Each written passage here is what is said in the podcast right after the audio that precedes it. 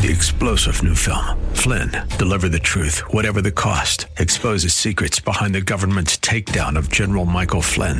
Flynn knew what the intel world had been up to. He ordered the first audit of the use of contractors. This set off alarm bells. He told the truth. He was the most dangerous person for Donald Trump to hire. They had to get rid of Flynn.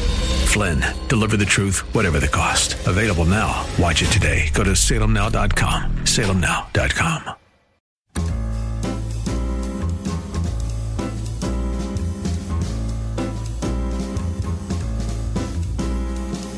Welcome to another edition of The Ride Home with John and Kathy, live from the Salem Pittsburgh studios. And now, here are your hosts, John Hall and Kathy Emmons. I was thinking about this uh, driving into work today. Over the weekend, uh, I, I, was out and about, uh, out of the city, when I saw someone burning leaves which I imagine. Are you allowed to do that? Well, that was, of course, your first response. Are they allowed to do that? Right. Which, when we were growing up, people did that all the time. Mm-hmm. But I, I, do believe in some townships and municipalities, especially outside the city, it's still a common thing. All that to say, it looked very pretty and smelled great. Oh my gosh! I went outside last night. I I was cooking in the kitchen. It got really hot in there. Yeah. I was, thought, well, step out. Yeah, so I stepped out it smelled so good outside. Doesn't it smelled it? like fall. It Mm-hmm. smelled like crispy leaves and somebody's fireplace. Yep. And oh boy, was it delightful. Does any other season have a particular smell well, like I that? feel like snow smells. I guess in some ways it does. It's a subtle thing. Yeah. but it does smell. You know, when when weather is cold and crisp, it kind of smells like something. Mm-hmm. Yeah, yeah. Winter has a, a subtle smell. Now, Autumn, spring can have a beautiful smell. fabulous. Yeah. You know, hyacinths uh, all over the place and peonies blooming and Summer. Is there a summer smell? Is it chlorine in the air, or is it sunscreen on your face? smells like humidity. Sweat. Like exactly. sweating. That's what it smells like in the hot pavement. Is what Yeah. it smells like. Yeah. Speaking of that, I was uh, I sat down uh, last night, and I sat down in this chair, and it smelled like my kid. Oh, great! That's not good. No. I don't think you mean that in a good way. I did not. And I said Mm-hmm. to my kid, Hey, this chair smells like you. And he was like, Oh, I, I don't think so. He was like, you know, taken aback. yeah. you said I do think Oh, so. I do. I know it is. My, Yeah, my son. I actually Uh, do think My so. loving son. I know. I know Right. you are. Anyway. Anyway, welcome to the ride home. Yeah. Smells included. Smellorama. Yeah. Oh my gosh. Busy day here. Yeah. Uh, election. Did you? How was? How were the polls for you last night? Uh, polls were good. There were no snacks. no. Remember, after- I said last night that there are always snacks. No snacks. There weren't snacks. Mm, mm, That's a shame. Yeah, so um, I did walk up to the polling location. it Excellent, was like dark. said. I donned a little uh, Flashlight a, a flashlight and I had a little high visibility thing. Very on. nice. Um, I went up there. I uh, did not have to wait in line. The person that was right in front of me had just gone. Okay. So I got in quickly. However, I spent a good 30 minutes there. Studying because, the ballot. because there were a couple things I wasn't expecting on the ballot, yeah, and I had to do some research. I said. I said, can I pull out my phone? And the guy voting next to me said, "What do you think it's a test?" I said, "Well, I didn't know if there were regulations." Yeah. Right. Right. Right. You could be taking a photograph. Well, I don't You're know. not allowed to take a photograph. See? of the Yeah, right, exactly. I wasn't, So- but I was. You know, Right. In the end, did you come out on the right side of history? nope. Uh, you did not. Again, I vote in Allegheny County for no purpose. Yes, right. Mm, Okay, that's fine. All right, it is what it is. Uh, the, the victors, Mm-hmm. Yep. the spoils, the losers, right. you go home with your tail between your legs. Anyway, it, it's still a, another busy news day. Kath, without further ado, please give us the news stories, the top four at four. For Wednesday, November 8th, 2023, number one. The results of yesterday's off year races indicated that voters will come to the polls nationally to defend abortion rights. In the Republican strongholds of Ohio and Kentucky, as well as politically purple places like here and Virginia, abortion rights supporters spent millions of dollars. We have seen this all over the place, right? Telling voters that uh, Republican lawmakers can't be trusted to set abortion policy after the Supreme Court uh, Supreme Court last year eliminated Roe v. Wade, and it looks like all of that worked. Um, it gave Democrat Democrats hopes that they can harness the issue again in a year when it's time for the presidential election. The abortion rights side did particularly well in the types of suburban counties, according to the Wall Street Journal, that will be key in determining the results of the presidential election. How about that? Um, and locally, Democrat Sara Innamorato rolled to a historic win over Republican Joe Rockey. That was a hotly contested race. Also, longtime Allegheny County DA Stephen Zappala defeated challenger Matt Dugan by more than three percentage points. Um, that's for the county's top law enforcement post, and the Pittsburgh City Council incumbents running for reelection cruised to easy victories. Two newcomers won seats, replacing outgoing councilmen, according to the results I saw on today's trip, where you can read all the details. I thought that if Sara Innamorato won, then so would Dugan, but Yeah. that wasn't the case. No. Odd. It was odd, wasn't it? Number two, a narrower field of Republican candidates will face off tonight in the third presidential debate of the primary cycle in Miami. President, uh, former President Donald Trump, who leads the field, still declining to participate. I'm looking forward, John, to a lot of conversation about Israel and Gaza. Right? Um, NBC News is hosting the debate. It'll begin at 8 p.m. It'll run for two interminable hours. Lester Holt and Kristen Welker are moderating, along with radio host Hugh Hewitt. Um, you can watch these uh, uh, on NBA station, NBC stations across the country. Uh, you can also watch it on Peacock to see five candidates, including Chris Christie, Ron DeSantis, Nikki Haley, Vivek Ramaswamy, and Tim Scott of South Carolina. Our No, Greg Clarkson will be there. yep, and no Mike Pence because he's out. He's gone. He dropped out. All right. Number three, Adidas, John said it might have to write off the remaining $320 million worth of Yeezy shoes left unsold after it cut ties with rapper Ye. Formerly known as Kanye West. The company will decide in the coming weeks whether or not to do a third release of the shoes next year to generate more donations to groups fighting anti Semitism. And of course, they say that because they cut ties with Kanye West in October 2022 after he made anti Semitic remarks. Um, and they have sold 750 million euros worth of the shoes in two stages earlier this year. Um, CEO Bjorn Gulden, who took over after the Yeezy breakup, he said that there are terrible circumstances in the Middle East, saying that the company's more than 600 employees in Israel. How about that? I did not realize that they had 600 there. Called up for military service, and that they, as a company, are starting donation programs for the whole area, also for Gaza. That's from ABC News. And number four, the National Zoo's giant pandas are on a flight to China. See you later. Ending an era that spanned 50 years, brought joy to generations of fans, left a black and white imprint on the Washington region, and they're going with two people who are taking care of them and feeding them hay on the way. And that's your top four. Four. So why are they leaving? Because there was a um, an agreement between China and the U.S. for a certain amount of time, and that time's over. It's up. Now they're going home. 19 hours, 9,000 miles on a FedEx cargo jet. Wow. I wonder what their acclimation period will be like. Well, I don't know, but they they loaded huge stacks of bamboo so that they had some things to snack on. interesting. On their way to the airport, I would assume once they get to the airport, they're going to be sedated. It's just a guess. That was It's a not long flight. Yeah, it's a long flight. Right. Um, the mother bear was first taken out of the enclosure, carried in a crate by forklift to a truck. Whoa. Mm-hmm. That's hefty. Yep, the mother bear, and then Papa Bear came next, and then Junior Bear was at the end. I wonder what their English skills and Chinese skills are like. You mean the bears? Yeah.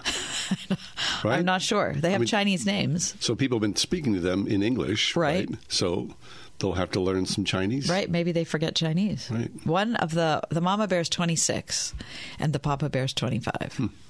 Well, they're certainly young enough. They're supple Sure, brains, right? exactly, exactly. And uh, zookeepers Laurie Thompson and Mariel Lally will travel with the pandas to China. Interesting. Nice gig. All right. G- goodbye, pandas. Hope to see you back again someday. We'll take a, quick break. Think talking about leaving. Roger Olson will join us in just a few minutes. Is the New Testament message unique? That conversation straight ahead. We are Pittsburgh's Christian Talk. It's the ride home on 101.5 Word FM WORD.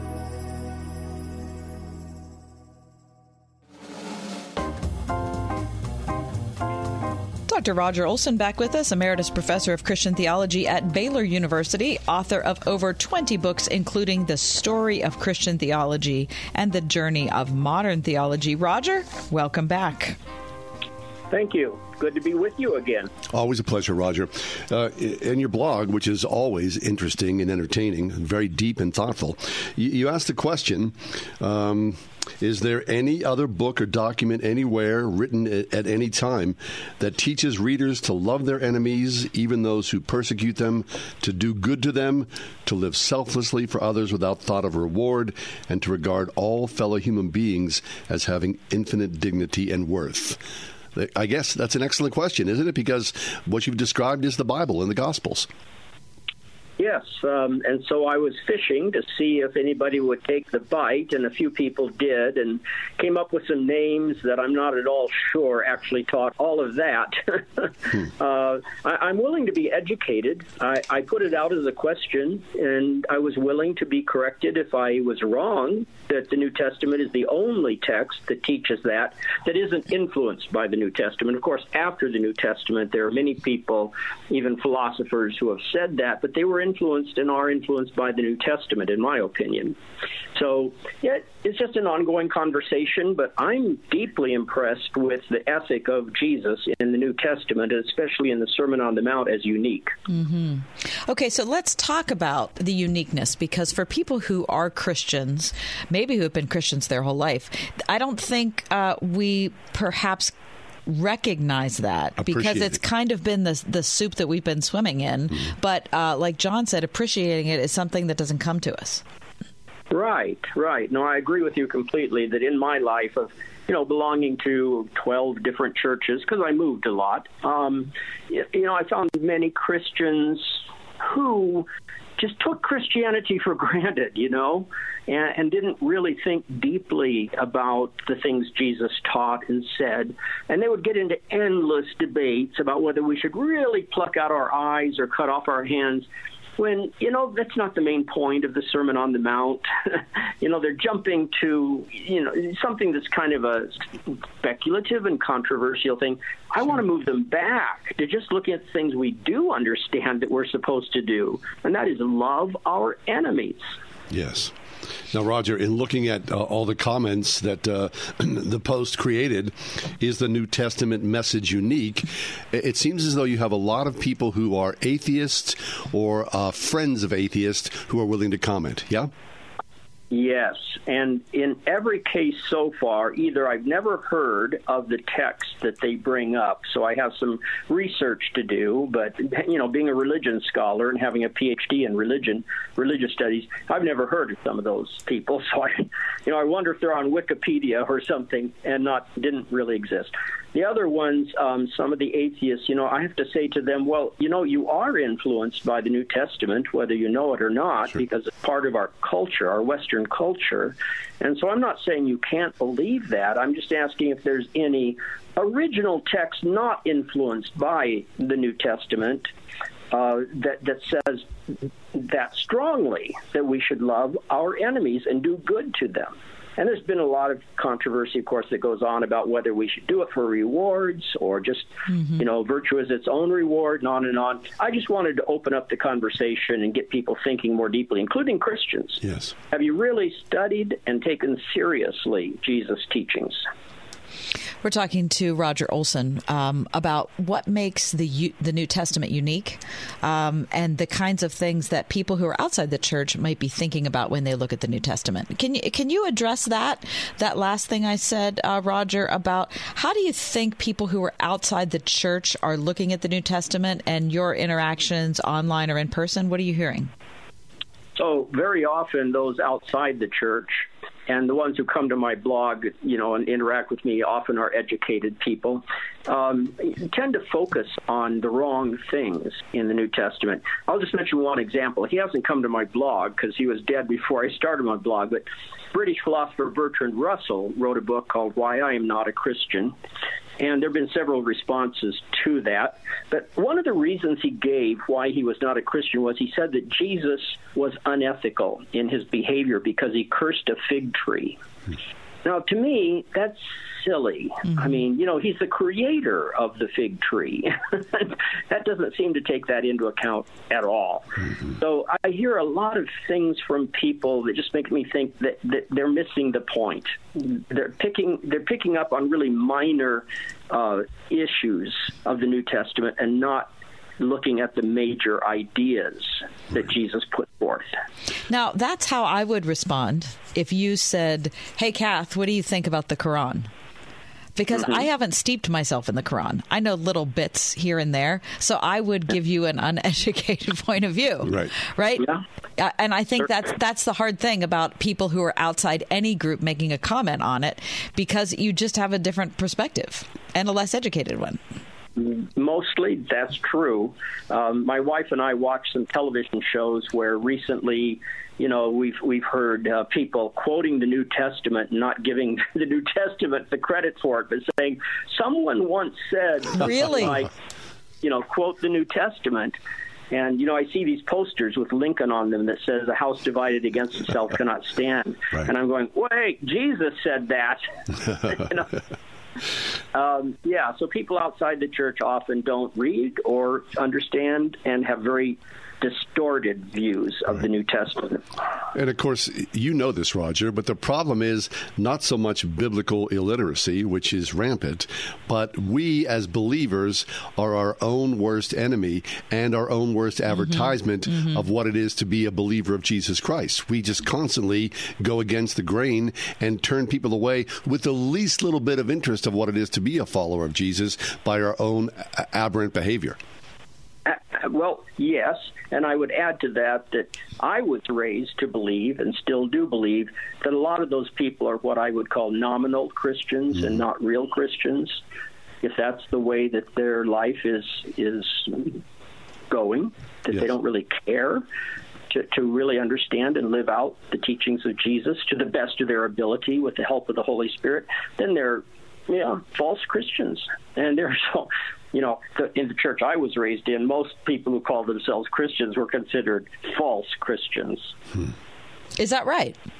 Oh, absolutely. I, I would probably not be that strict now. I, I'm much more generous, you know.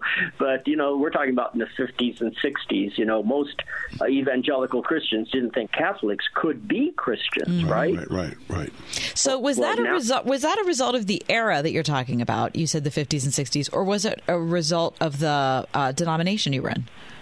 Yeah, I think it was both. Okay. It was the era, but it was also, um, and still is for me, I think, just watching people's lives and how little they care. I'm talking about Christian people who call themselves Christians. Right. How little they really care about it. Um, people who come to church once a month and think that's just fine, you know, and don't make any effort to be in church more regularly than that when they could be who would skip church to go to a football game or something, you know, then I honestly do begin to judge them a little bit and say, is your Christianity really as strong as it should be? And are you really an authentic Christian? Mm-hmm. Mm-hmm. So there is, um, this is so true, a, a, watering down of the faith. And I, and I oh. wonder, I mean, is there a litmus test? I mean, uh, uh, uh, what is a true Christian? Maybe that would be, you know, here, here are the guideposts that determine whether you are a true Christian or not. Yeah. So I think there are two things. One is on the doctrinal side. I, as a theologian, I look at whether they believe in the deity of Jesus Christ that he's God incarnate and that he died on the cross for our sins and he rose from the dead. And um, anyone who would say that, I'll give the benefit of the doubt to them. Uh, that they are on that side, on the doctrinal side, Christian. On the more personal lifestyle side, I just want to see passion for Jesus and for yeah. his church. Yeah. And uh, when that's lacking, when there's really not a passion there, um, so this past Sunday, just to give you an example, um, our pastor, who thinks a lot like I do, said at the potluck this Sunday, let's not sit around the tables and talk about anything but Jesus. Hmm. Tell the people at the table what you think of Jesus and what hmm. Jesus has done in your life, and let's let's make it a really Jesus-centered potluck meal. Hmm. And of course, I don't know what went on at every table, but we did at our my table, and um, I think people who are eager to do that. uh, I, ha- I don't doubt their Christianity. People who are reluctant to do that, I go, well, why? Why, why don't you want to talk about Jesus and your relationship with Him and who He is to you and mm-hmm. things like that? Mm-hmm. I want to hear some passion and excitement yeah. Yeah, yeah. That's excellent. Yeah. So um, we only have a, a, minute left, Roger. So I, I, hesitate to jump into a whole new thing, but I want to ask you a quick question with a quick answer. How is your okay. new church? You shared with us maybe a couple yeah. years ago that you, for your for the first time in a long time, you and your wife were church shopping. Uh, you've landed, and now what do you think? Yeah, love it. Uh, I have coffee with my pastor uh, about once or twice a month, and he's great and uh, he's passionate for Jesus. And I would say all the people in the congregation that I know personally are. And I started a Wednesday night Bible study. Oh, good for you which they had given up because of COVID for a while. Sure. And they're all coming back. Not everyone in the church, but a lot of people are coming to study the Bible and to really dig deeper into it. So we're just we couldn't be more pleased with the church wow. that we found. Excellent. Really happy for you. I mean, that's super exciting that people get together to talk about Jesus. I mean, why wouldn't yeah. you want to do that, right? We we did that when I was a kid and a teenager. But yeah, why not now? Excellent, Roger. It's always a pleasure. Uh, your your blog and uh, your your in person conversations always encourage us and help us probe uh, to a deeper faith. So, so thank you so thank much. You. You're welcome. Bye. Goodbye. Dr. Roger Olson, Emeritus Professor of Christian Theology at Baylor University, author of more than 20 books, including The Story of Christian Theology and The Modern Journey of Modern Theology. Dr. Roger Olson. How would you say uh, your your handwriting is? Oh my god. Not good? Oh, it's terrible. Terrible. Uh, it's terrible. I ne- I very rarely do it. Really? Mm-hmm. Really? Are you writing? Are you printing or using cursive? I never use cursive except to sign a check. Hmm. So it's just printing. Printing, right. When I went to uh, design school, you have to learn, you know, architectural lettering. Yeah. Oh, yeah. Sure. And so you just. I ended up morphing that, that, with my handwriting. Right. Well, uh, I saw an article um, about our handwriting muscles and this is, I, I mean, I, I, often think about cursive versus print, you know, printing. I think most people print nowadays. Mm-hmm. I mean, mm-hmm. cursive was probably more of our grandmothers mm-hmm. or parents' generation. Anyway, the article essentially says this that there was a, a woman, her name is uh, Asha Atta, and she used to write by hand a lot until the pandemic came in. And so there she was out of the workforce, and she was just using her laptop and, you know, on social media, yada, yada, like we all surrendered to. When the pandemic was over, for her, she went back to her marketing job, sitting in a meeting, picked up a pen to write, and essentially said, I forgot how to do it. And the more that I did write and taught, taught myself to relearn writing, the hand, my muscles in my hand hurt her like crazy. So they, you're, so like the handwriting muscles are a thing. Yes. So they kind of atrophy, and if you don't use them, so yep. that's why my handwriting is so terrible. Exactly. Mm-hmm. Cursive was dropped from the Common Core curriculum uh, in 2010, which is surprising. I mean, I thought it was gone decades and decades ago. But the problem isn't that we're just writing less.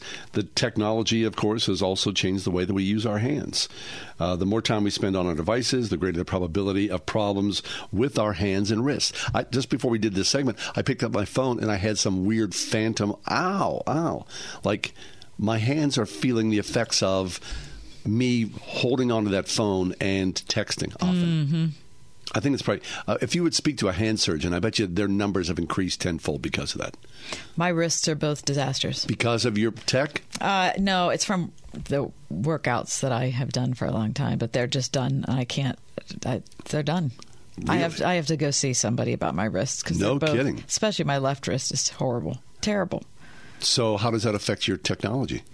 I don't think it affects my technology because I don't notice it when I type. Really? Or when I use a mouse. No, I notice it when I'm trying to lift something, mm, like you said, uh, or especially if I'm like leaning on them, mm, then it's really bad. Mm. Well, I'm not saying it's the beginning. Any hand experts want to be in touch? One eight hundred three two zero eight. I remember being a kid, and my grandfather would always walk walk around with a little rubber ball. Oh, he was always squeezing. He was always squeezing the ball. Mm-hmm. Mm-hmm. That was his thing. Mm-hmm. But now my phone is blinking. I'm not quite sure why. because there are all of these hand experts that are getting in touch mm-hmm. saying, hey, Kath, come see me. I, will rebuild your wrist.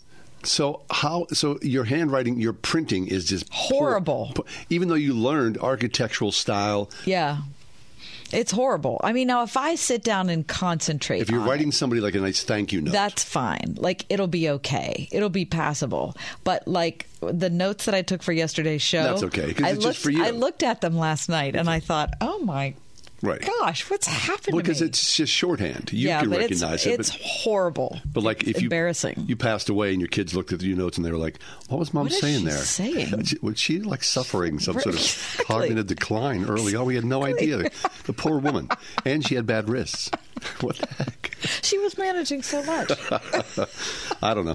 And the, the body's weird, isn't it? I mean, so, like like I've been walking a lot, but now when I get up, like like uh, off of my desk, it's like. I can barely walk, and I just walked like three miles. Right. Yeah. What yeah. is up with that? Well, that's the I thing. thought it'd be stronger. Once you get going, you're fine. I'm it's fine. just the it's the initial acceleration. You ever do this? Sometimes I like get out of my car, like I'm driving. Get get out of your you park your car and you drive, and then I like I get out of the car, and then I have to stand there for like a few seconds What to let things settle? to to gather myself. like okay, What, for the walk-in? It's so weird. It's so weird. Like yeah, I'm standing there. Okay, you okay? All right. I, it's just an age thing. I truly yeah. do believe that. Lex, do you do that when you get out of the car? Oh, you have course. to settle yourself. Yeah, I 100% have Come to. on, you're, you're being facetious. Uh-huh. Uh, you are. No, no, you're shaking your No, head. not at all. You have to stand there and, and settle. And really, Yeah, I have to. Sometimes I just I need to get like it's more like for my mental health than my physical health though. Sometimes I just have to like stand and be like, "All right, here I am. I'm safe. Okay, here we go. We're going. I We're get it. going in. I'm at get point it. B. I'm I went from point A to point B and I'm here." do you do this? This sometimes when I'm driving. Sometimes I worry about more about the people behind me than the people in front of me. no, listen, that's a healthy thing. I'm not sure Listen, about that. I have a friend- I'm having all these conversations. with People are like have no idea that I'm even there. Okay, well, listen, I have a friend who teaches uh, driving Yeah. To uh, people who are getting commercial licenses. Yeah. And he says that he first thing he teaches them is that 90% of accidents start behind you. I've, I've been rear-ended twice in the last two years. So he says he teaches his people to always be looking in the rearview mirror. So I think you're right about. It. I think you're good to do that. All right. Well, there's nothing I can. They don't, It didn't help you with No, the- if they choose not to stop, what, what? I have no defensive measure. Right. Well, sometimes you could, depending on where you are. Not if you're in the Squirrel Hill Tunnel. No, exactly. But you can get out of the way if you're on a four lane highway, maybe. All right. So that's a segment. Yeah, I Bad handwriting, cursive, uh, looking in the rearview mirror, and bad wrists. You heard it here on the ride home. We'll be right back. I was with some friends from high school a couple weeks ago, Mm-hmm. and they're people that I knew well, uh, but haven't seen in a while. You know what I mean? So it was kind Yeah. of like we ran into each other Catching up. at an at an event, um, and I wasn't expecting to see them. They weren't expecting to see me, so it was super nice to get caught up and like, hey, how are you doing? Blah blah blah blah. And these are people who had been uh, we'd been in the same church um, or in the same like youth group type of thing, and so I knew we had a lot of commonality, a lot of common background over many many years. Um, growing up in the same type of church environments and uh, being around the same age and that sort of thing. Anyway, so getting into a conversation um, with them, th- this one woman that I was speaking to started revealing some of what she called her her spiritual wanderings. That was the that was the term she used, and I said, "Oh, okay. I'm I'm always interested in people's spiritual wanderings." I said, "Oh, okay, so tell me about that." And uh, she started talking about how, well, you know, I used to be an evangelical, but I'm not anymore. Well, I hear that all the time now. Sure. I don't even want to say I'm an evangelical anymore. The label on, has taken because on. it's taken on a political uh, classification instead of a theological classification. So I said, oh, you know, yeah, I get that. But she said, "Well, but you know, it's it's more than the political thing." She said, "You know, I left uh, our conservative background behind." And I said, "Oh, you mean like so you're thinking about it politically? Should no no no no no. She said i just feel like we were way too concerned when we were little and growing up in the church about uh, christianity and sexuality. I feel like that was way too much a part of our uh, faith commitment. And um, it turned into us deciding who's in and who's out, and I don't like that. And I've just been exploring writers who have opened my mind to different things. And uh, I still believe in Jesus, she said.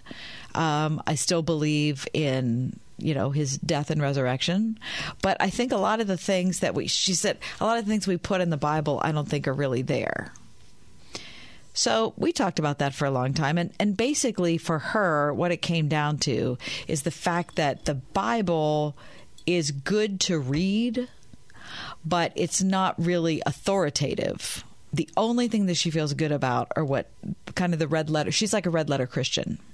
Uh, Shane Claiborne uh, has been on our show a bunch Sure. of times talking about that. Is that they value the words of Jesus, and then every, everything else is kind of substandard. Well, there certainly is a lot to be said about the importance of Jesus' words. Jesus' words, right?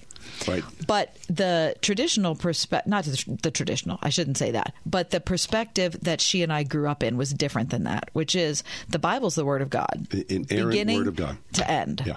And if you're reading something in Isaiah, it's every bit as authoritative as something that Jesus said, Right. because Jesus is the Word and he is all of the the idea he's the culmination of all of it. Yes. um, and so it was it, it was just interesting to talk to somebody who had been who we'd been in the same place and she had journeyed kind of a long way off. And um, we it was there was nothing contentious about it. It was really we, we there was a good give and take. Old friends. old friends no issue whatsoever. But it did make me think that night when i went home isn't it interesting when people change and it's fairly common. You reach a certain age, you know, like you just said, your your faith in high school. For some people, uh, twist in the wind uh, in your twenties, thirties, forties, fifties, until you would think that there, you would have a mature faith. Although I guess that twisting in the wind is just another outcropping of that mature faith, or not. Well, Right? That, okay, so that's the question. Right. That's the question. I did not want to respond to her saying, "Well, what do you mean You're the Bible isn't the word of God?" You're wrong. Because she was just talking about where she was. She wasn't making hard and fast statements. And I felt as if I needed to honor the fact that she was searching that she had an open mind. She was still looking for God, is what I'm saying. I She had found God. well, she, I, yeah, she thought she had. I don't know. I, I, I felt like she and I definitely have ended up at this point in our lives in different places. Mm-hmm. But if we live another, the two of us, she and I, another five years or another 30 years, we're also probably going to end up in different places then too. You never know what, how people are going to land. Don't you think in today's day and age, especially if you're intellectually and faith curious, that a lot of people, you know, your friends pass away, your family members pass away, and you think they they've got to be in heaven. They they mm-hmm. they they how can they not be? And so I think Because a lot I of love them so much. Right. And a lot of people, I believe, turn to a universalist approach to faith and disavow gigantic pieces of God's Word to fit comfortably where emotionally they need to be. I think that's yeah, what that's happens. a good point. Yeah, you think that's what it is? I yeah. do. I, I, you know, you you can't imagine how can they be suffering. That's just not that's not possible. And so people will pick and choose. Mm-hmm. And of course, we're told not to pick and Right. choose. Well, and you know, and all I- Jesus, All I think of with that is none of us can judge any other person. No. God is the only judge. And if you know God, you know that He's good and faithful and He does not change. So if anybody, anybody, anybody is going to judge fairly, it's the God who made the person that you're loving and missing and all of that, right? And none of us know what happens in, the, No. in the waning hours of someone's life. No one knows. It's not for us to know, is the bottom line. And does my judgment matter on their life? No. life? Of course not. No, of course it doesn't matter. But, But but your friend And as you described, the twisting in the wind and their faith. I mean, she's looking at people now who she's talking to about faith, and she's not going to try to to talk about Jesus. She's not going to try to, you know, uh, spread her faith to someone else if she doesn't think that it matters. in Now, the we didn't get into that, Right, right. but uh, why would she?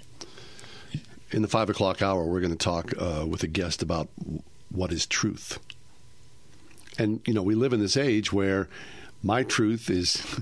I hate right? that so much. My truth is different than, Than your, your truth, truth. right? Right. And so there's nothing that's absolute anymore. Now, was there ever anything? Yes, absolute? there is. There are things that are well, Absolute truth. There are things that are absolute But- truth. it's just our thought that they're not. It doesn't change. Like if I think that you know the sky isn't blue, it doesn't keep it from being blue. It just means that my perspective on it is wrong. religiously.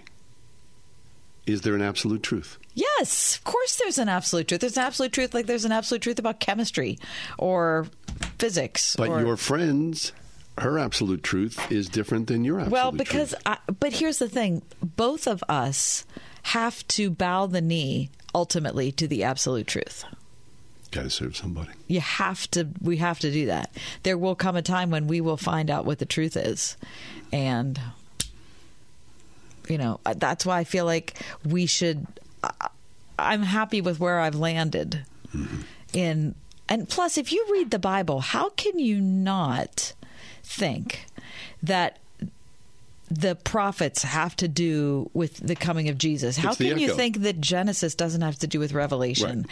How can you read the the story of the kings or the story of the Exodus and not see how it fits into to Jesus' death and uh, suffering and resurrection? I mean, the, it's the whole book is a unit. But we'll go back to that friend that ultimately our God, our Christ, is is a God of love. Yes. And so, come to me, Yes. all you who are weary, right? And so, how can we be the exclusion? Because I don't think we should be. I mean, it's not for us to be the exclusion. No, It's all. I I think it's our, it's only our responsibility to testify to Jesus and to let His words stand for themselves. That's how I look at it when I talk to somebody about Jesus. I don't try to convince them that it that there's a heaven or hell unless they ask. I don't try to I really don't try to convince them of anything. I just try to be there and answer questions and called to- testify for the Jesus I know. we're called to evangelize, to speak the truth. Yeah. Yeah. So and maybe I'm too do you you think I'm too weak on that? I'm, I, I, I, I don't want to judge you on that. I think it's a common thing. So, yes, yes, I think all of us, very few people evangelize well because we, we like those people that I just described, want the God of love to be the God of love Yeah. and not to be exclusionary and not to be hard or harsh or divisive or exclude. You know, we don't want to do that. But that is the truth of the gospel. Yeah, but I don't think I mean, I'm certainly not trying to alter that truth, no. but I also don't want to go in with that. I don't want to lead with that. I don't want to start a conversation and say, yeah, well, you know what? I don't want to be that person. I don't want to be the hammer. I get it. I fully understand. I don't want to be the hammer either. Do you think I should have been the hammer when I was talking to her? No, no, no, no. You, you were just catching up with Yeah, an old friend, right. and you knew her then, and she's presenting different now. So who are you to say you're? Yeah, right. You're that- wrong. wouldn't You're that have been stupid to say No, that? yeah, That would have been, You like, just- really offensive. You're going to end a friendship Yeah. or just make people angry and think, well, what's up with the calf? Why is she so judgmental? Boy, What's up with her? What happened to Kath? I mean, geez, she's been my buddy at, Right. in youth group. Isn't she watching Homeland? I guess she's an evangelical, right? Right. Oh. And all that. It it just comes with so much baggage. It does. That's come with a lot of baggage. What's your truth, Gav? Oh. Um, mm-hmm. Anyway, we need to take a step away. But when we come back, Fred and Joanne Rogers' summer estate is up for sale. You might want to consider the purchase.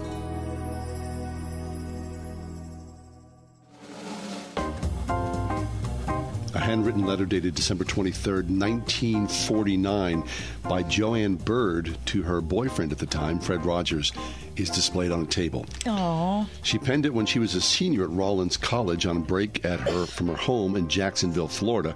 Fred had already graduated from Rollins and was staying at his family's summer home near Latrobe. It is one piece of the history inside the house that has stayed in the family, becoming a retreat for Fred and Joanne Rogers. Well, now that retreat, that property is up for sale. Current owners are uh, Chris and Linda Frank. They call this place magical, just like the theme of the late Fred Rogers show on WQED, Mr. Rogers' Neighborhood. She said every time we come up the driveway, we take it all in. Courtesy of Ryan Snyder, the main house sits on 46 acres. Wow. In Unity Township that once belonged to Fred and Joanne Rogers. It is known as the Evergreens. The couple purchased the property known as the Evergreens on New Year's Eve in 2022. They welcomed 2023 by sleeping on a mattress on the first Wait, floor. of the main house. 2022? Uh, yes. so This- this is the current owners. Oh, the current owners. Yes. it. hmm The home has six bedrooms and four full bathroom bathrooms. A log cabin and a Tudor home are also on the lush property. The current owners wanted to develop the property with a large custom residence as a way to share the Rogers family compound with the community. They also live uh, in another home in Penn Township in Butler County. But now it's up for sale. They said it's just too much. We're, we're, we're aging out. The uh, home is so rich in history. 46 acres. There's ponds, there's wooded uh, retreats, you name it, and it's all for sale for the princely sum of $2.9 million. Wouldn't it be lovely? Wow. Mm-hmm. I don't know where Unity Township is. Yeah, um, it's in the Butler area. Is it? Yeah. Okay. mhm, Yeah. I'm sure our listeners, we probably have listeners from the Sure, we do. area. Yeah. So I forgive me for not knowing your Mhm, area. mhm. I I grew up with uh, a second home, Uh, a summer home. a summer home. Yes, yeah, which- and it was it is for sure in the cottage variety. I mean, this is this was a house without heat. Right. This was a house on a lake. Um, Now, if you're old enough, you remember this. I mean, we never had one of these, but we stayed in many of these and had friends. When you say it's a cottage variety, it's essentially a, a, small house without central air Mm-hmm. Right. or central heating. Right. It's just, I mean, a little, uh, not to minimize it, a little south of a shack, it is. right? It really is. But it was a summer retreat. Yes, I lived there. I lived there in the summers on Chautauqua Lake when I was growing up. Um, all the years, my, uh, my parents bought it when I was in fifth grade, and uh, I just sold it after my dad's death a couple years ago. And um, 2.9 million. for considerably less yeah, than that, of course. Um, but it's a lot of work to have two homes. Oh, I can't imagine. And this is not, when I say a home, it really was a home, but calling it a house was a stretch. Right. Um, but it's just a lot of work Yeah. to do that. You forget what you have in each place. Oh, I, don't we have a pan here for that? Don't we have a skillet? Well, maintenance on Or- one house that- is enough. Exactly. And I thought Two I left the, houses? I I thought when I left here there were eggs. Mm-hmm. It's like you, it's just a lot. And, you know, there were no laundry facilities at, at the cottage. And so you were always taking laundry back and forth and food back and forth. Anyway, Were it was, mice? Oh, we had mice, of course. Yeah, of course. Yeah, but it was just I, I loved it so much, but it's also a big commitment. Well, it would be nice to uh, at least look Yes. at the Fred and Joanne Rogers house. I'd like to look at it. right? On four, I mean, 46 acres. That's a lot. Can you imagine wandering around 46 acres? I- I'd love it.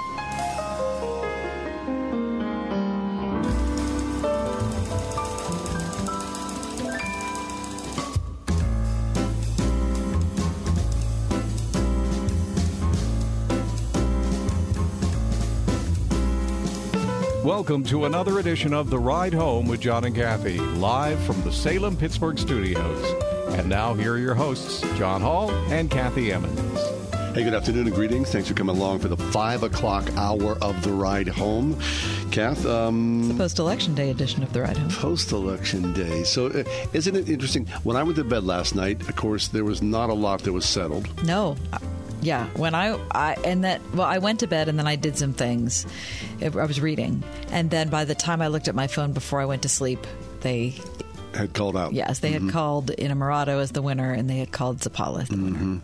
So I woke up this morning and looked at my phone and was like, okay, you know, and it's always surprising. Uh, the day after the election yeah, is always okay. like, so if it was a um, a turn towards uh, market liberalism, Mm-hmm. then Zappala wouldn't have won.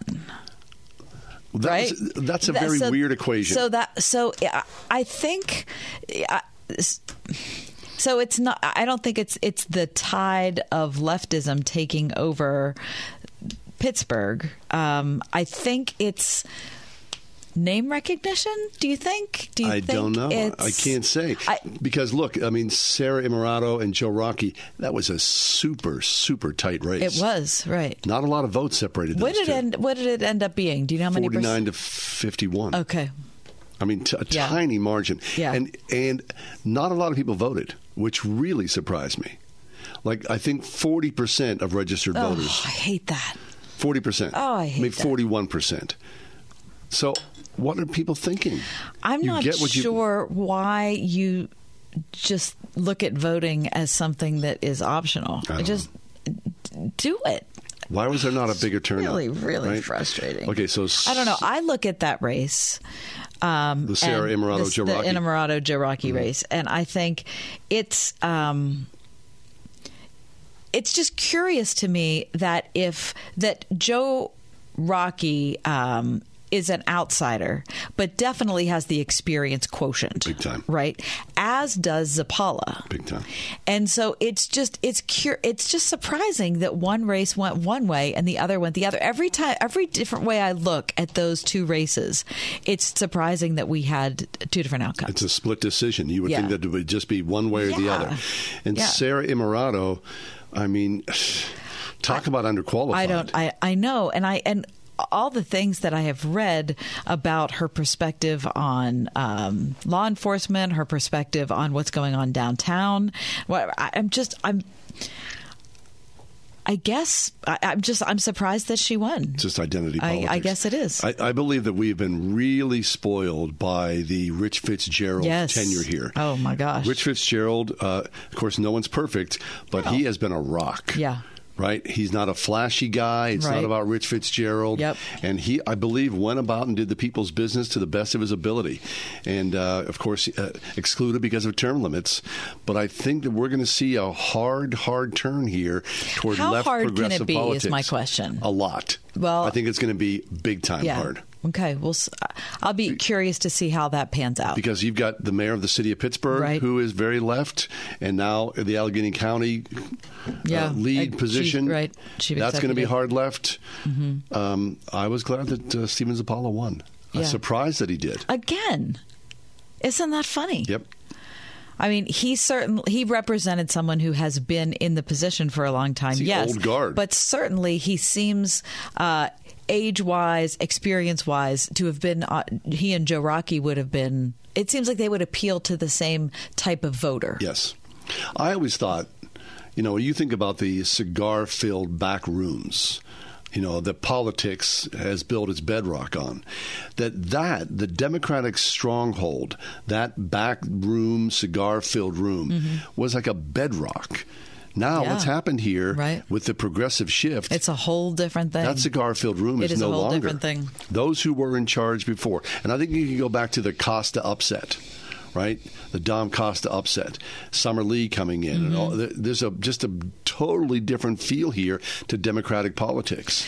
Last week, Jonah Goldberg wrote a really interesting article in the Dispatch. Yeah. Um, and his point was that looking at candidates like Sara Innamorato um, across the nation, that Democrats have a MAGA wing, just like the Republicans have. Sure. Right. And It's, now it's the other side of the coin. Right. And so now they're going to start with like Rashida Tlaib and all the things that she has been either saying or not saying about Certainly. Israel and Gaza and Gaza. Um, Democrats aren't sure how to respond to her. Just like Republicans have been unsure how to respond to the MAGA crowd Right. since the MAGA crowd became a thing. But um, I encourage you to check out Jonah Goldberg's article because he's just such an incredible writer. But it made me think this is going to be interesting to see how the se- will the center of both parties hold. It doesn't feel that way, does it? It doesn't feel that way at all. The center, the moderate in the middle, that that space is diminished greatly, greatly. Now we're going to have a debate this evening. Yeah, we're going to have a debate. May, maybe, maybe of zero consequence. Right. Why are we even holding a debate? I don't. Well, because I don't. because I think that not everybody. People don't want to believe that uh, it's just going to be down to Biden and Trump. I know. I don't want to believe. You know, that. it's going to be I, I, short of some cataclysmic earthquake. Well, any. Listen, anything cataclysmic could happen to either one of them. We have less than a year to go. right? go. We have less than a year to go. Uh, so tonight it'll be Chris Christie, Ron DeSantis, Nikki Haley, Vivek Ramaswamy, and Tim Scott of South Carolina. Does anybody of those people make you want to jump up and go, "Yeah"? I don't think so. I would vote. Uh, Two of them would get my vote. Really? Maybe just- three of them would get what? my vote. What? Okay, Yeah. so you're different than I am about Yeah. this. Yeah. I am not like going woo. I'm not going woo, Big excitement here. but I would definitely vote for uh, three of these people over Mr. Trump. I'm saying that because I'm a Republican. right. So I'm thinking about my party. Heaven help us. These are strange days indeed. They sure are strange. okay, we'll take a quick break. That's where we are. Just uh, checking in on politics. All right.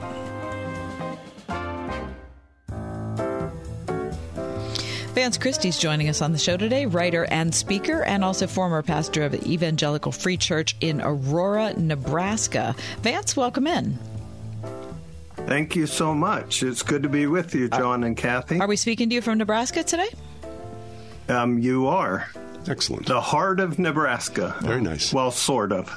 well, Vance, we we, uh, we read widely, and uh, we came across uh, a really interesting uh, uh, article that you wrote. Actually, two articles about Mary Livingston. Now, I'm interested always of the great people of faith, especially from a historical perspective. And so, uh, when you would say the name David Livingston, I think people would have a real common response to that. Um, David Livingston, of course, right? Um, I presume it's right. Uh, this is a real sort of historical thing about uh, Dr. Dr. Livingston in the middle of the African jungle, yeah? Yes, um, that's the phrase that many people, about the extent of what many people know about David Livingston, that phrase that um, he was greeted with in the jungle, Dr. Livingston, I presume, when Henry Morton Stanley found him there. Yes, that, that's about it, I think, for most people. Uh, but of course, the Yeah, story goes much further. Yeah, so tell us about David first. Yes, David was a renowned um, 19th century missionary doctor. So he lived in the 1800s. Um, in addition to being a missionary, he explored extensively in the south central and southeastern regions of Africa. Um, he helped to bring um, Christianity and commerce to that entire area of the continent. And he is credited for being one of the most um, influential individuals in helping to bring an end to the slave trade in that portion of Africa. Fascinating. So then the story goes that David Livingston, as a young man when he was in his early 30s, met a young woman who was also uh, a child of missionary parents. Tell us a little bit about the background of Mary Livingston. Now, when I, when I read your article and, and you go deeper into this, this is not for the faint of heart. These people are of not not of our time. Yeah. They lived a totally different way. Their hardship to us would be, I mean, incomprehensible in many ways. Absolutely.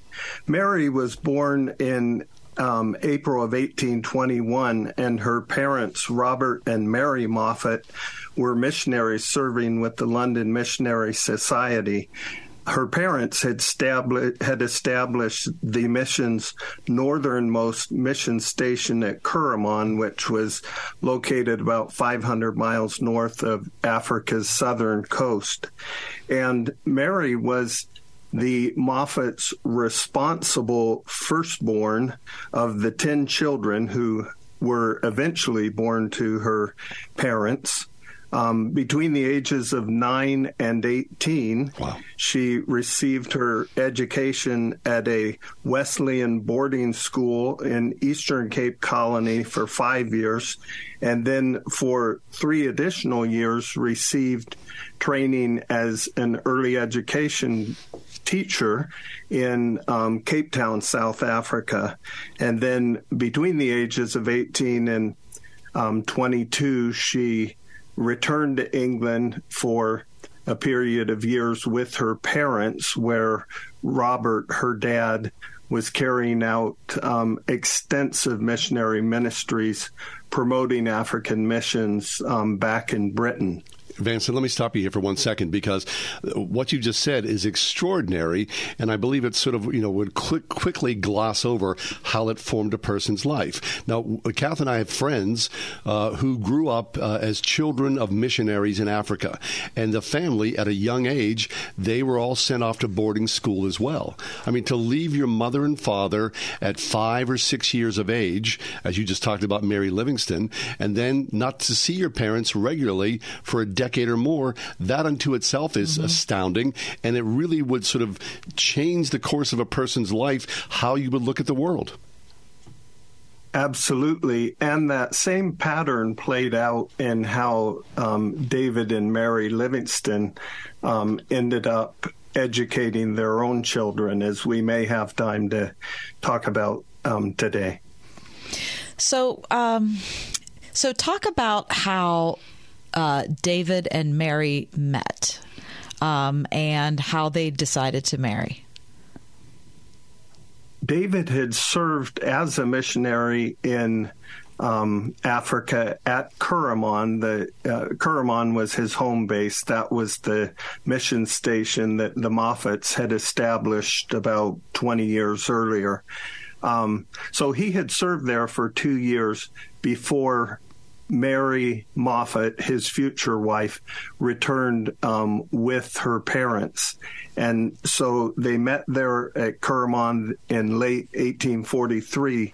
Early the following year, um, David settled at a new mission station called Mabotsa, 220 miles north of Kuruman, um, to establish the new work there.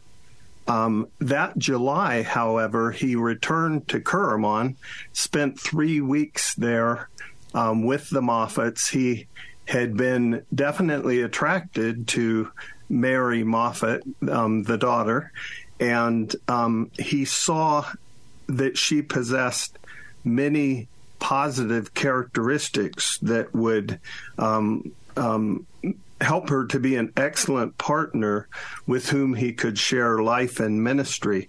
She had been raised there in Africa. She spoke the Setswana language um, like um, the Africans themselves did. She had become an early elementary school teacher there at Kuruman. The children were fond of her. And perhaps most importantly, or, or certainly extremely important, um, she was familiar with the demands and sacrifices of missionary life, and she was willing to embrace those. So while um, David was at Kuruman on that occasion, he proposed, and marriage, Mary accepted his proposal of marriage. He returned to Mabotsa for several more months to um, build a, a home to which he could bring his new bride. And then um, on January 2nd, 1845, they were married at Kuruman.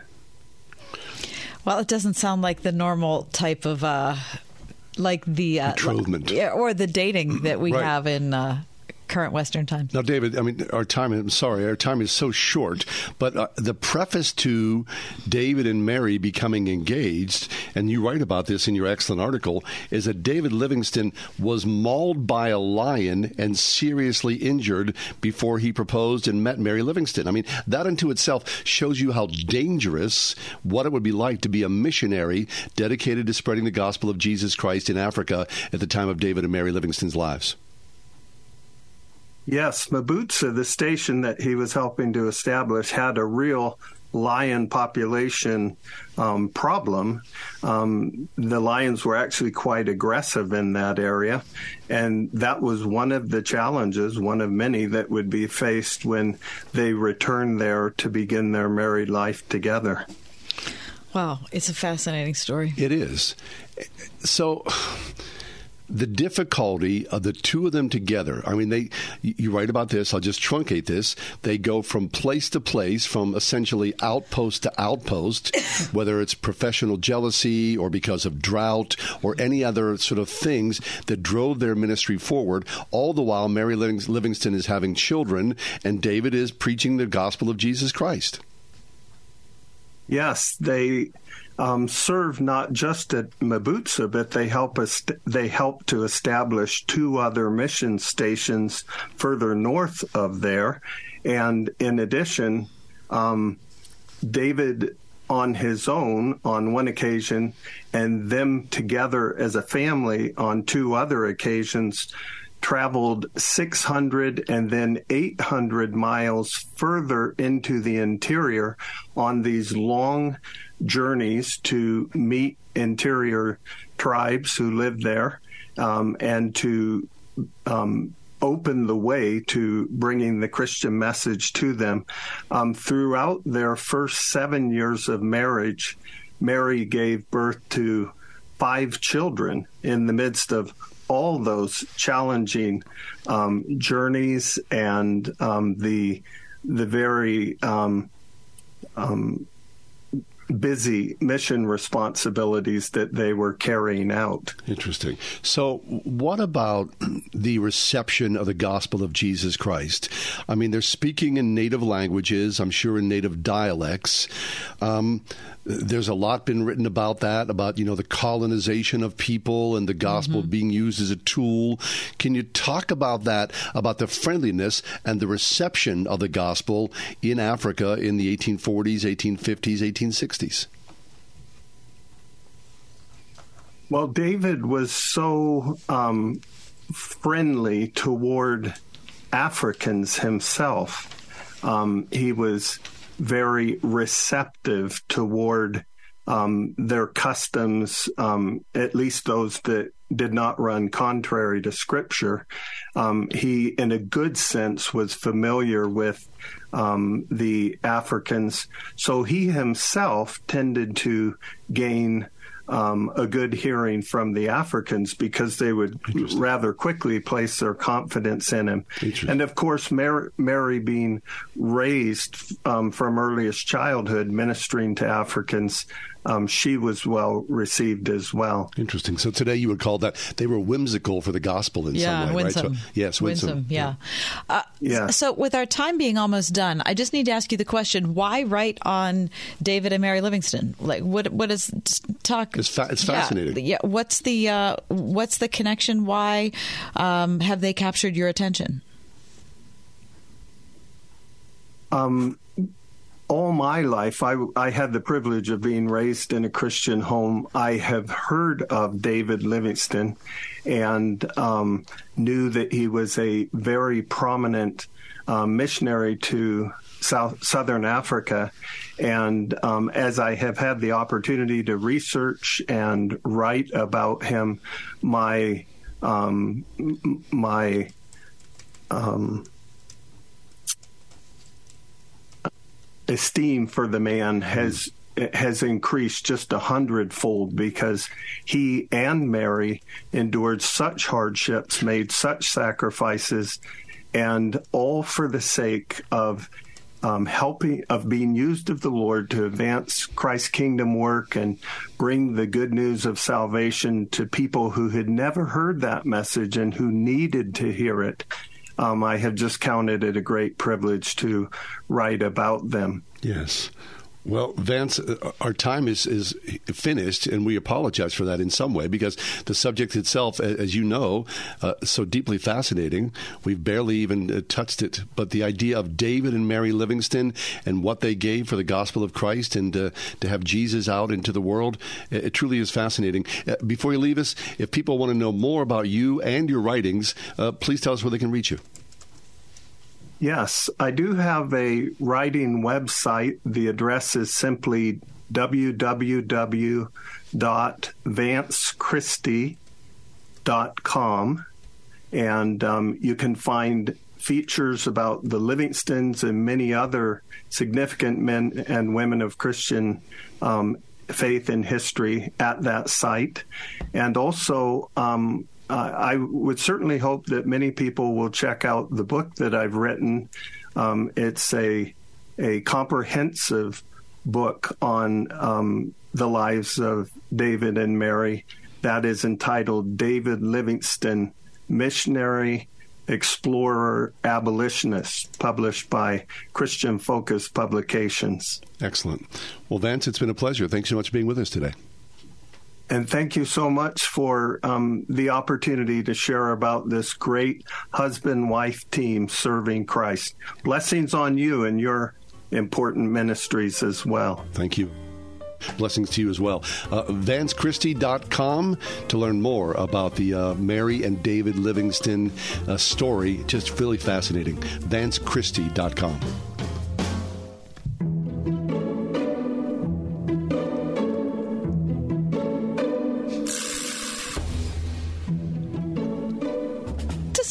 sense? Yeah, does what make sense? Uber, Lyft, whatever your preference is. As opposed to a taxi? Yep. As opposed to a shuttle. Yeah, it makes sense. Now, I'm not a big fan of it, mm-hmm. but yeah, it makes sense.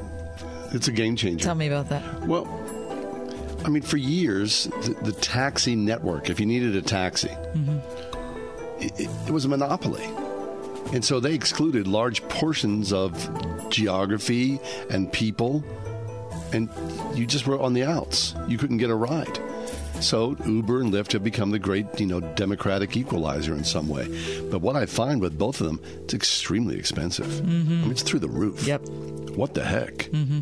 I mean, I, I pine in some ways for taking a yellow cab. Right. Living in New York City, I, I, mean, I, can't. took cabs. I bet you did. There were, you know, there was always a luxury.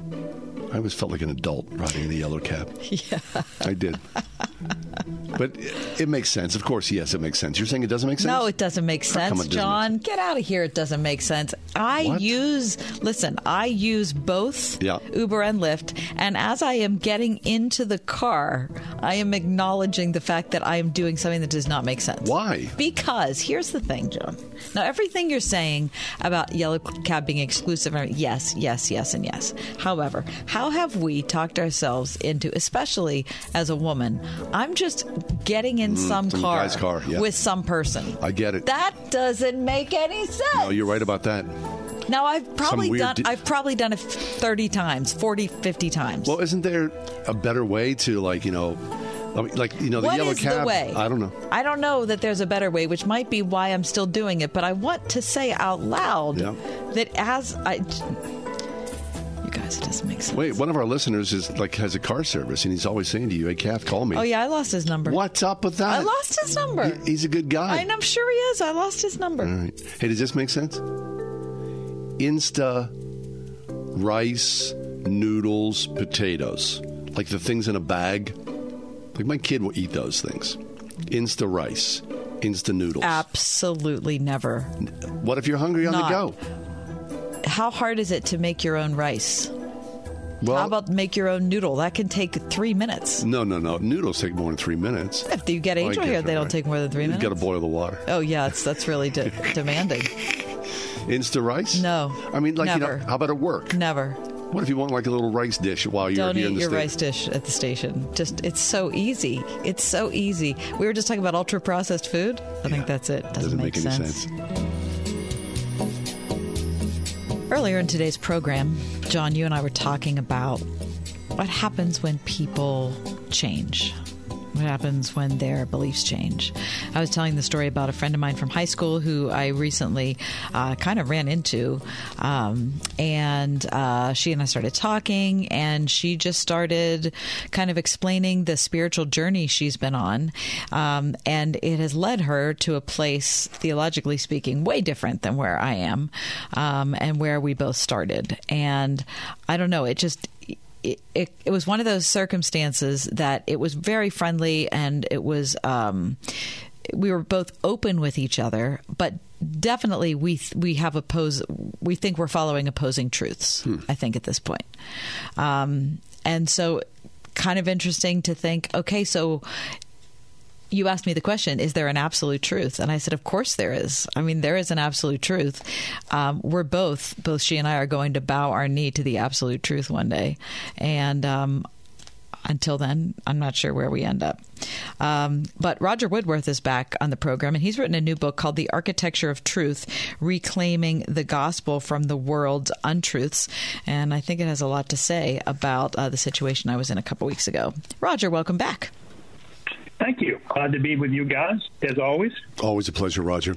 You start off your uh, your work by uh, throwing a firebomb of truth, uh, where you quote cultural icon and talk show host Oprah Winfrey, where she was quoted as saying, "Speaking your truth is the most powerful tool we all have." Now, from my perspective, I think from a lot of perspectives, my truth is different from Oprah's truth, which is different from your truth. It doesn't make a whole lot of sense, does it? No, it doesn't. And I think that goes to what Kathy had said about her friend, in that we, some people over time, discover that their truth uh, is more significant, uh, better for them, if you will, and they begin to follow it, and that begins to diverge from their friends, or more specifically, diverges from from God's truth. And I think that's become pretty significant these days, and it seems to be um, correct with all of the relativity we have today. Um, uh, about faith and et cetera. Uh, we all seem to be following our own path rather than the truth of, of Christ who said of himself, I am the truth and the way uh, and the, the, only way to, to, to the Father. Mm. And so when Jesus claims to be the truth, we, we need to pay attention to that. Yes.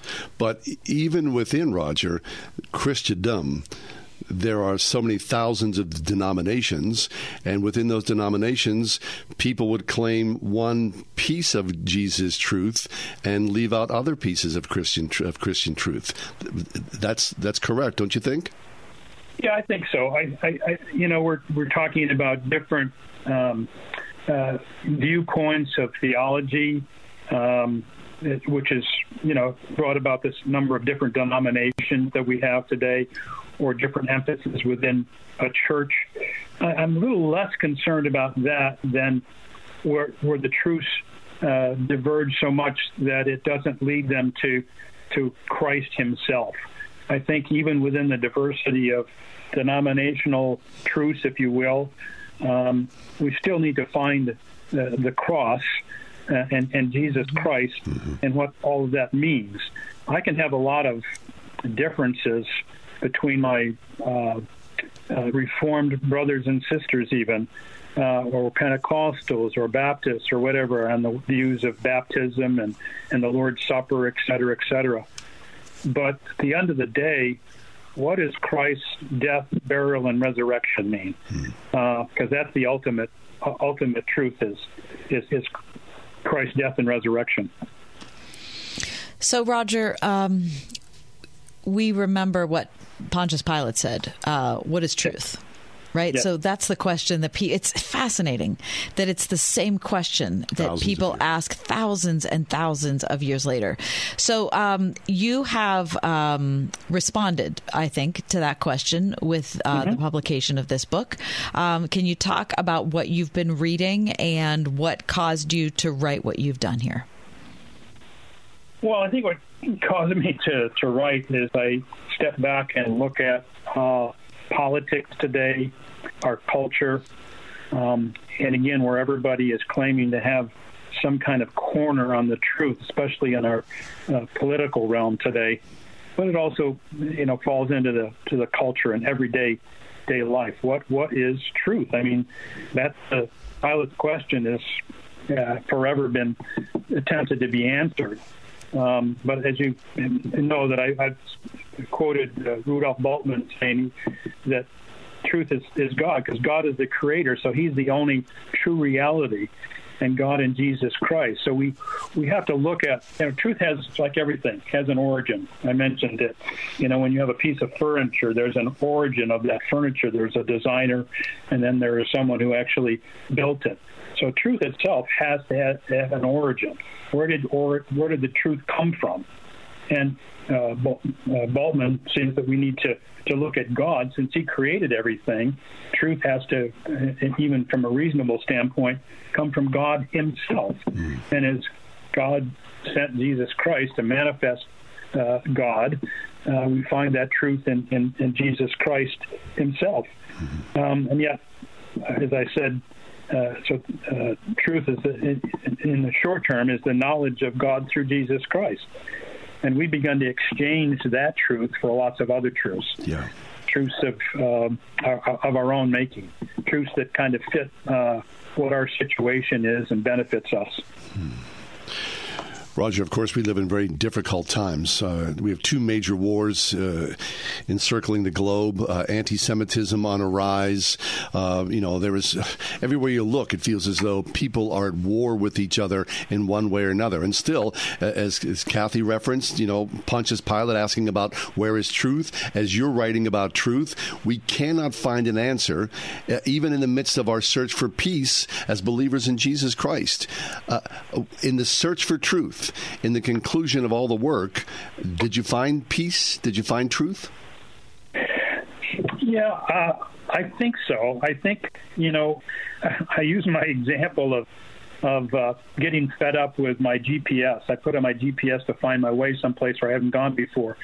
But then somewhere along the line, I may disagree with that that voice coming through my GPS, and I decide to go my own way.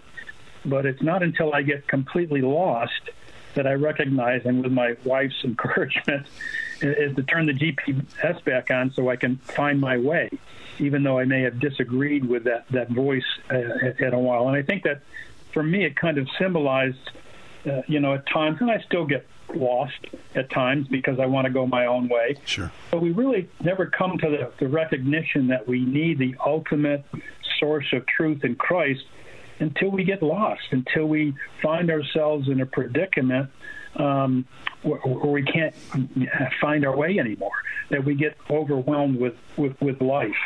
Um, you know, I think there are there are a, a number of different things that uh, you know we've Christians have and other people have bought into at times, like the idea that God helps those who help themselves, or God never gives us more than we can handle. Right. Uh, many people believe that those were scriptural. Well, they're not. Um, God does give us more than we can handle, and Paul himself acknowledged that that he got in over his head, and uh, uh, thinking that we can uh, help ourselves out of uh, certain situations. Uh, but the reason God allows those things to happen, to get overwhelmed, uh, is so that we will come to Him. So we've come to recognize that our way of trying to find truth or our way of trying to deal with life uh, will ultimately lead us to a place where we're lost or to a dead end or to some place where we just get overwhelmed and we begin to realize we got to return to, to the Lord. So, in answer to your question, I would say that what happens with me now in, in the seek of truth is that I, I spend I spend less time when I get overwhelmed or get to a place where I'm uh, uh, in over my head I turn to that the, the, truth of Christ a lot quicker than I used to. Mm. You know, mm. I, I would spend more time trying to figure it out myself previously. Yeah, yeah, that's what maturity and wisdom will do for you, right? Yes, and, and also making lots of mistakes and uh, Right. getting yourself in trouble. Yes, yes. Realizing that wasn't the best approach, maybe. Rodger Woodworth No. is with us. Uh, Rodger is a writer and a pastor. He's the author of Playing Favorites Overcoming Our Prejudices to Bridge the Cultural Divide, and his latest one, which is called The Architecture of Truth. Um, only a, a minute or so left, Rodger, but I, I just, um, I was reading earlier this morning the story you include in your book uh, from Thomas Tarrants, who uh, was a former member of the KKK. Um, Yeah. Can can you relate his story? Um, because I think that you know um, that message of grace is something that we have to continually hear. Yeah, I think his story, you know, he was a member of the KKK and, and just finally came to the end of himself, like I was talking about. But I think what I wanted to highlight with him is, is that until we recognize God's, you know, grace, we, we, we don't, uh, we aren't able to uh, uh, get the, the mercy of God. And that's what he finally discovered was he had been through so many things with the KKK and found it to be an empty uh, philosophy, if you will, or way of life. Um, and God continued to uh, allow His grace to abound in this man's life in the midst of all kinds of horrible things with the KKK. And, and then that, that grace finally led him to mercy. I mean, grace is defined as uh, getting what we don't uh, deserve, and mercy is not getting what we do deserve. And I think that's the, the whole idea of mercy is what is exemplified in his life. Uh, he didn't get what he deserved of all of the things that he had done in his life, and so that that grace of God that bailed him out so many different times that kept him close to him. Uh, finally, he recognized the mercy of God that he should not have survived some things. He should not, should have been punished a lot worse uh, than he was, and uh, he recognized the mercy of God. And Yeah. So I think that was, for me, that was the highlight of his life was, was God's mercy in his life. Yeah, and I, yeah, and I love thinking about how uh, when a person truly repents, um, when greeted with that type of mercy, an entirely new life can unfold, which is what happened for Thomas. Yes, absolutely. And I think it's so important to recognize that it's just not God's grace; it's also God's God's mercy in us that enables Right. us to live a different life. Yeah. I'm into that. Well, the new book is called The Architecture of Truth Reclaiming the Gospel from the World's Untruths. We've been talking to author Rodger Woodworth. Rodger, always a pleasure. Excellent work. Thanks so much. Thank you too. God bless you both. The Architecture of Truth. Yeah, that focuses on the book of Titus, um, and uh, it's a little book, so you can you know get through it. it has a study guide at the end. Highly recommend. Fabulous. We'll take a quick break, come back. We're underway here. It's Pittsburgh's Christian Talk. It's the ride home on Word FM.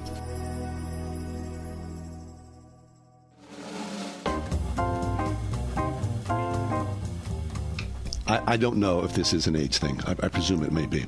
But I, my travails on the parkway, uh, I see the same mounds of trash coming and going each day. And my my fantasy is pulling over and picking up the trash. Oh yeah, mm-hmm. sure, but it, that's not Then I think how dangerous right. that is. exa- that would right? be very dangerous. I mean, I- which I- is probably why no one's done it. I'm not sure. Where's PennDOT? I see again. Uh, this is the the eighth time I've talked about this. There is a gigantic piece of plastic sheeting outbound on the Parkway East, about half a mile from the Squirrel Hill Tunnel, that just hangs there and deteriorates. It hangs there on what? a rock just hangs there. I've watched it deteriorate over several months. My fantasy is to pull over, somehow scale that. It's not that high up Yeah. and pull it down. On my way in, there's a black garbage bag filled with heaven knows what sitting on the side of a, an entrance ramp to the parkway. I always think I should pull over and pick that up, but then I get afraid. Sure, because you're taking your life in your hands by doing that. What's inside the bag? I, well, that's a good point. I hadn't even. There's also a mattress on the side of the road, and I think, am I living somewhere in? Why are we so dirty? Uh, that's a good question. Why So- is it? Why is it okay?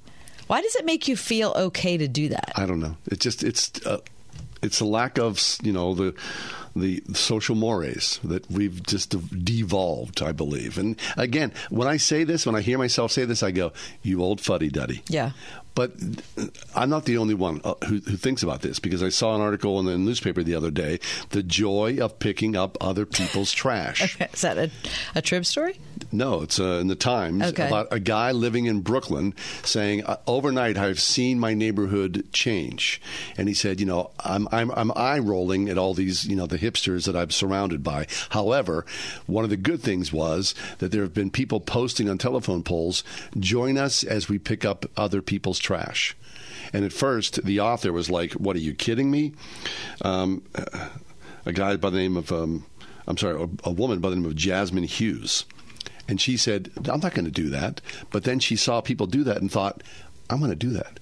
She went out and bought herself a little prong. Yeah, one of those little clippy things. Yeah, the little, the, um, what is the name for that? I have no idea. Describe Lexi, it. what do you think that's called? The that's little the, the thing. little prong thing that you know you can pick stuff up with. I don't know, The but I can look it up. Describes it in what, are you, detail. what are you going to Google? Yeah. Well, you, get, Exactly what you just described.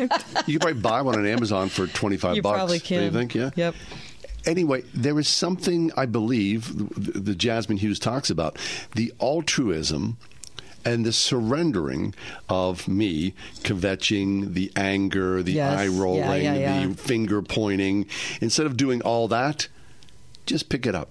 It's kind of like in some way, right? This battle you have with your kids, just pick it up. Then Right. you just kind of go, is it worth Right, it for I'll me just to? pick- I'll just pick get it it. up.